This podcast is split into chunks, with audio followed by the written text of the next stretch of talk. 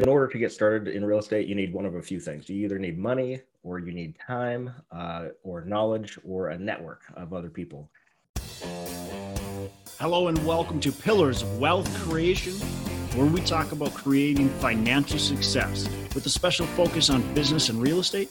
I'm your host, Todd Dexheimer. Now, let's get to it. Hello, welcome back to Pillars of Wealth Creation. I'm your host, Todd Dexheimer. With me, we got Matt Jones. Matt, how are you doing today? I'm doing excellent. How are you doing, Todd? I'm doing fantastic. Well, I don't even know where to start. It's been a busy couple weeks here, but we got some good things going, man. How are things on your end? Well, things are going well. I keep underwriting. I found a few decent places that actually you had me underwrite that look like they're potential. So we'll see what comes of those. You never know. We talk about it all the time. You just don't know. Who knows? But this is a crazy market. But hey, you got to keep on pushing forward. And I was just talking about it. So this weekend I was hanging out with some friends and their real estate people as well, and really investors, I would call them. So they did pretty well in real estate, and they invest in a lot of different things. Anyway, so we were just talking about kind of the markets and what's going on. And of course, it's purely unpredictable. They had some properties that they sold and asking me, what would they sell for now? And I said, I was like, oh man, but at the same time, it's like they took their chips off the table off these small properties that they own to do other things. So, so they've done well in their other investing, but you just don't know when's the market can crash, where's it going? How do you do it? But you've got to, in my opinion, just keep on pushing forward. And that's what I've done. That's what, they've done it obviously differently because they're not solely focused on real estate, but So anyways, what are we talking about today, Matt? Well, we're going to talk about some various ways that you can get started in real estate investing. So kind of first steps that you can branch out from there if you want. All right. So first steps, and I'm going to really probably more or less position it towards multifamily, but this could be applicable to anything, any kind of commercial real estate, even single family, whatever you wanted. So how do you get started? Matt, how did you start? My first thing I did was I was a bird dog for another investor. So I connected with him and found out what he wanted in properties. And then I went and knocked on doors and looked through tax records and things like that to find the specific kind of property in this situation that he wanted. Nice. Yeah, for me, it was a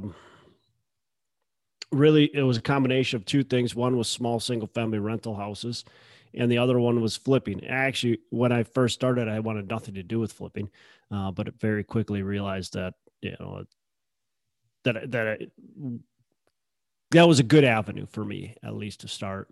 And so, so I started buying like 1 to 4 family rental properties and started flipping houses. I also was doing living in my own property that I would purchase, live in, that was foreclosed on, that I would fix up as well to go into to get some equity to move into the next property. So that wasn't necessarily real estate investing, but it was a good way for me to build equity in my own single family house to be able to live where I live now with really very, very much no mortgage. So yep. And that's fair. Like, when I started, I think in order to get started in real estate, you need one of a few things. You either need money, or you need time, or knowledge, or a network of other people. So I the only thing I had out of those was time. So I did grunt work of, working for these thieves to be able to find these properties. You had that background in construction, so flipping seemed like a natural sort of thing for you because you had that skill and knowledge. Yeah. Yeah, exactly. And when I didn't have a lot of money, but I figured out ways to get in with the little bit of money I had, which is why I started honestly with single family homes, because I really did want to buy a larger apartment building. When I first started, I just didn't see that as a possibility because I had, like $20,000 in my bank account. So how would I go buy a 50 unit or 100 unit apartment building with you know, with $20,000. It just didn't make sense.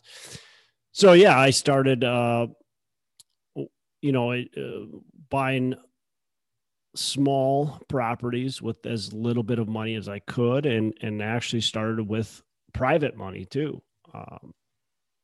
I found a partner to partner with that had some money, or actually brought some money into the game, to where we could get going. And I, as you said, I used my own skill set, which was construction. I'd done remodeling construction for years. And so I used that skill set to be able to actually get the renovations done for pretty cheap overall price. You know, it was just material basically, and a little bit of labor for some things that I had to hire out. Yeah. Yeah. And, you know, I think most people start out small with the small stuff before they have the concept that they can go big. But you don't, like, even if you don't have money, you can start big, but you just have to know how to and have the right network to be able to do that. Well, let's talk about that actually, Matt. So how do you start big? One way I think to start big is let's reposition this. So how do you start big? Well, one way is to have a bunch of money and just start buying big properties, right? Mm-hmm. Have a great job or, you know, have a rich, you know, parent or uncle or something like that, and just start big. Yeah, great if you can. But how else do you start big without having a lot of money? And I think first of all, you just hit on one of them with the way you started, bird dogging. You know, Matt, I mean, to have no experience, if you have very little experience, or maybe you even have some experience but with smaller properties, but if you've got very little experience, you could start by being fairly big by finding properties, talking with brokers, getting these things under contract or at least tied up enough to where you can bring them to a you know, company that you've built a relationship with and get them sold. You can, if you're working with like a developer, there's what's the name of it? I can't think of the name. It's off, not hitting me, but anyways, but basically what you do is you figure out the land and get it rezoned and get it set up to where the developer can then take it over. There's a niche for doing that. Is some, all of this you can get either A, paid for, or B, you can actually get some of the equity potentially. I mean, it depends on the deal, right? Who's going to give you equity and who's not, and do you really want the equity with that company? So you got to really look at that and how you've built your relationship. But that's one way of doing it, is essentially doing some of the grunt work up front to get those properties tied up. And that's a great way to get into potentially bigger properties. Now, do you have full ownership of it? Absolutely not. But it looks huge on your resume when I'm first starting to talk with brokers, when I go, hey, I'm ready to do this on my own. It looks massive when I can say, yeah, I'm part owner of this, and I've got ownership of this, and I've worked on this deal, and oh, remember me? Yeah, we negotiated on this property. So instant credibility. Yeah, I liked Cameron Roy, who you had on a few weeks ago, had that analogy that would you rather own all of a grape or, you know, a big chunk of a watermelon, you know, which one's going to be worth more in the end? I mean, so anyway, yeah. Another way to get started in bigger, I think, is to, you know, get a mentor or a coach to teach you, and then you have access to their knowledge and their network to be able to get big. Yeah, and possibly, depending on the coach, possibly they'll partner on their deals, possibly they'll bring money into their deals, possibly, you know, somehow be able to be a part of their deals, or also possibly to bring your potential deals into their network. And that might be into their other coaching clients. It might be into the network, their investor network, whatever it might be, but that's also a potential possibility as well. The other thing, you know, is we talk about being a bird dog. You know, there's all kinds of ways to add that equity or value. So, you know, finding the properties, bringing some money into the deal, you know, asset managing the deal, you can be doing research, even if maybe you're good at technology, maybe it's part of that, the systems and technology aspect of it. So there's so many ways, or maybe it's a combination of specific things. So I think, those are all big things that you can bring to a potential partnership or a company that's already established. Yeah. And if you find a property and you don't have the money, you can also do a creative financing. If the seller is willing to do seller financing or maybe a master lease option, then you can get ownership in a bigger place without much money on your own that you want to have. Yeah. So that's true. Certainly, but I would want to say that's, you still want to make sure you have money, right? And maybe you can get a pretty good deal. And I got a great deal on 120 unit that I negotiated, and we got in for pretty cheap. But at the same time, it still did take money. It still took some substantial money. It would have taken probably $2.5 million to get the deal done, and it only took me $1.4 million to get the deal done. But that's still a lot of money. Now, on a smaller scale, of course, maybe it would take, instead of 200, and 50,000, it would take 140,000. But again, you still have to have money for that. So one of the things along with that is, and so I like that idea, Matt, getting some creative financing in place. And there's all kinds of ways to do that, but then find other people with money. And that was one way I started, is most of the deals that I did, I brought in people that had money and partnered with them. And so I gave them a return on their investment. They were the capital, and I was the grunt. I was the labor. I was getting the work done. I was making sure the success of the property happened, right? And I still do that today, right, with my syndications. So, finding money to invest in your deals is big. And I think a lot of people hesitate to bring in money because they don't have the experience. And although I do encourage people to gain experience, you somehow you have to gain that experience. If you're a very trustworthy person, if you can bring the right partners and the right teams in place, and you can get the project done that you say you're going to do and execute on your business plan, why shouldn't people trust you with their money? One of the things I think I had going for me when I was bringing in private money, several things, but I was very trustworthy. I was going to do what I, promised I was going to do. But the other thing is I actually knew what I was doing with construction. So I hadn't had all the flipping knowledge, but I knew how to fix properties up. So when push comes to shove, I can get this project done. Do you know how to manage people? Do you know how to put teams together? Take your knowledge and go, okay, can people trust me with this project? And hire that mentor, like you said. Like if you're going, well, I'm missing some pieces, either find the partner that has those pieces or find a mentor that can fill those gaps. Like then people can trust you. Yep. And those are great points. I mean, back to the part about like investing or like, doing the creative financing. Yes, you absolutely still need some money. It doesn't have to be your own, but right. If there's rehab or you need some reserves on the side, just in case, things fall behind. Yeah. And if you go in with no money at all, if anything goes wrong, you're screwed. Yeah. Yeah. Well, yeah, that's a great point. Even if you can work a deal that is zero money out of pocket, you have to have capital. Like you have to have reserves, and it's not like I'm going to build up the reserves out of cash flow. Well, what happens if that reserve need comes before the cash flow? What happens if the cash flow doesn't happen the way you thought it was going to? It's like, yeah, you have to have capital on any deal. So bringing in private capital is in my opinion, a great move. Yeah. The other thing is a line of credit. If you have access to a line of credit, way to tap into that's another okay move too. Mm-hmm. And that works great for rehab, when you need it as well. If other ways to get started. Like I would say some of these are more small sort of things, like house hacking or doing the BRRRR method.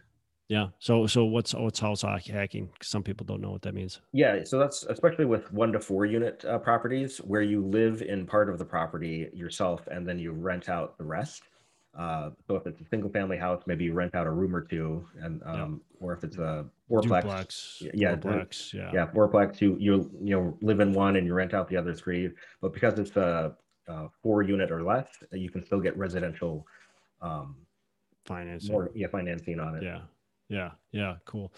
And then the BRRRR strategy, that's this popular acronym, but it doesn't mean a lot to a lot of people. So that's buying, renovating, right? Yep. Buy, rehab, rent, refinance, repeat. Okay. So then that's what I did. Honestly. I mean, that's how I built my rental portfolio. I'd buy a property, I'd renovate the thing. We would get a tenant in there and then I'd get a loan on it or refinance it if I already had a loan on it, but get a loan on it. And then my money would come back into my pocket and I'd do it again. And I'd do it again and continue to do that. And if I would take some flipping profits and so, yeah, that's how I built my portfolio, was able to get to about 100 units doing that. Awesome. Yeah. So you use that, essentially the same investment capital to buy the first property and then reinvest that to next. And you continue on. And yeah, you could do that, over and over. Now, there's limitations. So you got to figure out how to do it. You got to get creative, right? So for me, there was only a way to get 4 loans in your own personal name. So I had to figure out, okay, how do I get a 5th loan, 6th loan? I brought in a couple of partners. Okay, now how do I get a 7th loan, 8th loan? I figured out that local banks would lend to me, but it would be on a commercial type note. Oh, okay. So now I'm doing that. And so you got to be able to figure out how to push on. I think a lot of people get stuck and they don't think, oh, there's another way. That nope, I'm just done. Exactly. And if you have too many loans in your name and you can't get any more, then you can always refinance into a portfolio loan, which is like multiple properties under one loan. Yeah. Yep. Or like I said, go to that commercial route, and these local banks, the commercial route, they don't care how many loans you have, as long as you're cash flowing. You could have, like I said, I had like 100 loans. So they didn't care. It was cash flowing. So the numbers worked. Yeah, you tell some good stories of how it's, you've experienced it. It's so much easier to get commercial loans sometimes than personal loans. Yeah. I can qualify for, 10 plus $15, $20 million commercial loans, but personal loan, because of just my business and all that kind of stuff, it's next to impossible for me to get anything in the personal side. They underwrite me and they look at me cross-eyed, like what's going on, but I got all kinds of, depreciation, cost segregation going on. It's just a confusing story. When you look at my tax returns, are like, I don't even know how to look at this. Yep. So half the time I don't know how to look at it. So that's why I pay a good CPA. There you go. What else? I'm sure we're missing some stuff. Yeah. I think. Yeah. I was going to say, if you have some money, then a good way to start is to invest passively with somebody else. Perhaps that's with a partner or through a syndication or crowdfunding. And then you can really learn a lot about real estate through that way. Yeah, that's something I really wish I would have done. I didn't know it was really a possibility in my early kind of stage, but I wish I would have done that, because now looking back, it's like, wow, I would have been able to learn a lot. I likely would have gotten my toes wet earlier and been able to actually go into the field that I wanted to. So I actually get quite investors myself that will talk to me. They want to do this business, and they passively invest with me on 1 or 2 deals, maybe even a couple more, but they're learning as they go. And that's like their main goal, is to learn. And then they're doing it on their own. And I've gotten a couple people that are like, you know what? I don't think I want to be active, and I really like this passive thing. And you know what? I'm just going to keep on giving you my money. And we're going to, take that money and continue to do good on it. So it doesn't mean that's the way to go. I'm not trying to tell anybody to invest with me and then only invest with me, but you got to do what works for you too. So that's a great way to do it, is to invest passively with somebody and really learn from them. You learn the good from them. You learn like, oh, I don't really like how they do this. Oh, I like the portal that they use for this. Oh, I like the systems that they got going on for this. Oh, I wish they would have communicated with me more often, or wow, they communicate a lot. I really like how much they communicate, you know, whatever. You're going to learn the quirks, some of the quirks of the business. You're going to learn some of the things you like and don't like. And you're going to get, honestly, when you surround yourself with what you want to do, you're just going to be more comfortable doing it. Ooh, edit that out. Yeah. Man, swimming, jumping. I don't plug my nose when I jump in. So I get freaking. No. So like I'm all stuffed up. It'll take like 2 days for it to like just drain out of my head. Oh, wow. I need to start plugging my nose. I was telling my wife, I gotta start plugging my nose. It's just not like the habit to do that. Well, they got nose plugs that you just attach them. I think they would fall off if you're jumping 20 feet. Yeah, pretty sure. Fair.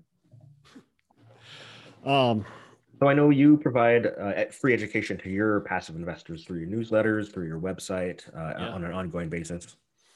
Right. Yeah. So, I mean, it's obviously you have to invest, right? But quite frankly, you don't. But yeah, you're getting a good free education, and, you know, to get the full experience, you have to invest, and you get a free education, and you're making some money too. I mean, so you get to make a little bit of money, you get to learn, you get to get the experience, you get to comfortable around it. I mean, it's actually a really good avenue to go, but it does take money, right? So you have to have some money to be able to do it. If you don't, well, then no. But I get some people, I'd say that a lot of the people that do this with me have 401k money, right? And they can convert it to a self-directed IRA. And instead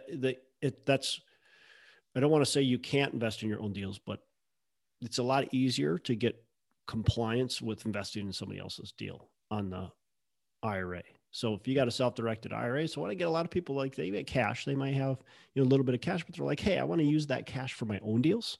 So I wouldn't want to invest that in your deal. But then they got a bucket over here, and they got, you know, 100 or a couple 100,000 or whatever it is.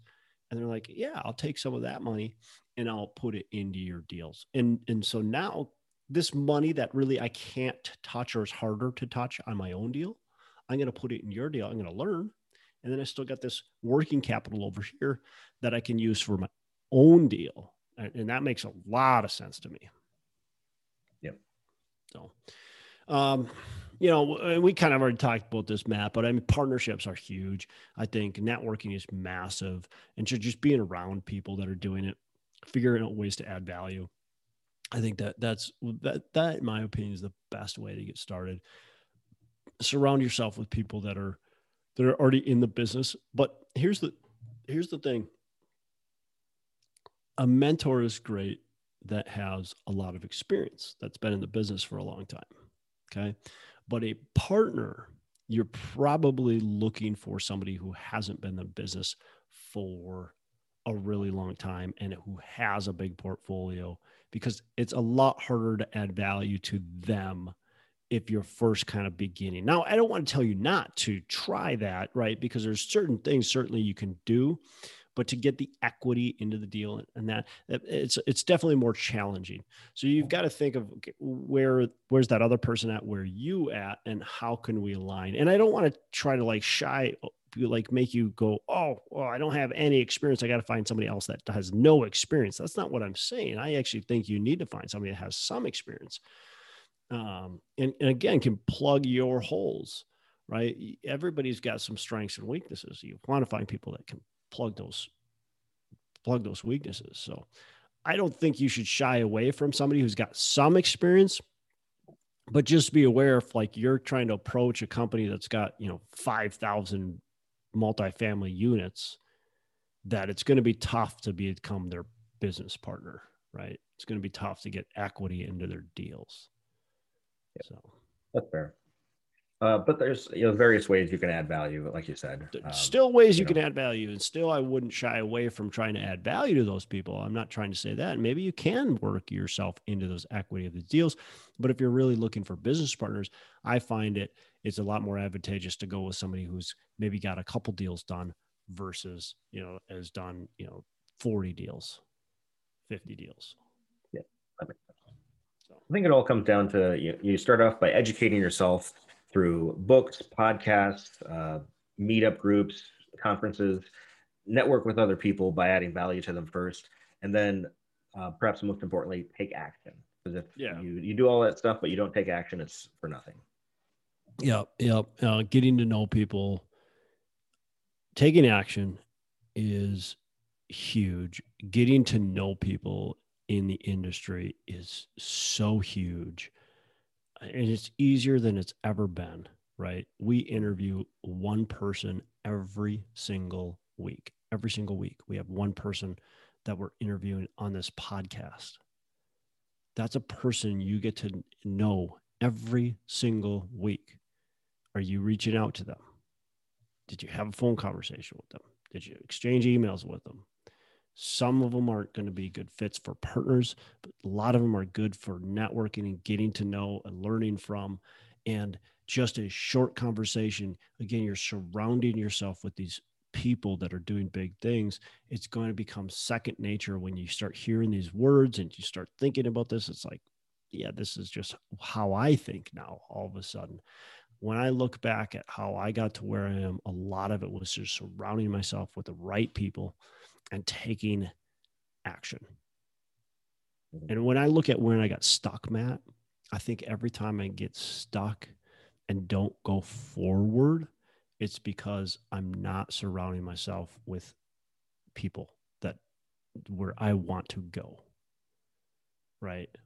And the other part, of course, is I'm not taking that action, but that action is usually I'm not surrounding myself with the people that I want to be around or I should be around. Yeah, you need the right mindset, and that your core group of people that you surround yourself with help you with that mindset. Yep. Well, cool, man. You got anything else to add? I just wanted to say one thing with your the guests that you interview on Mondays. Very few of our listeners actually reach out to them, and they're more than happy to have people reach out. So if you actually call them or email them or whatever, they'll be happy to talk to you. So do that. 100%. I would say, unless it falls through the cracks, pretty much 100% of the people that reach out to me, I have a conversation with. Someone might be just a fairly short email conversation or phone conversation, but I would say almost 100% of them. Again, so maybe one or two fall through the cracks, but I don't think so. I try to make sure I'm attentive to everybody. When I'm on somebody else's podcast, I don't get that many people that reach out to me. And it's the same for everybody.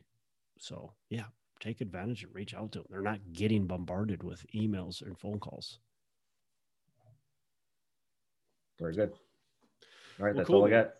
Awesome. Well, that was good stuff. You have a fantastic rest of the day. And for all the listeners, if you're wanting to get going, just take action in any kind of business, in any kind of venture. You got to take action. You got to start surrounding yourself with the people that are, and it'll come. So Matt, you have a fantastic rest of the day. Make every day Saturday.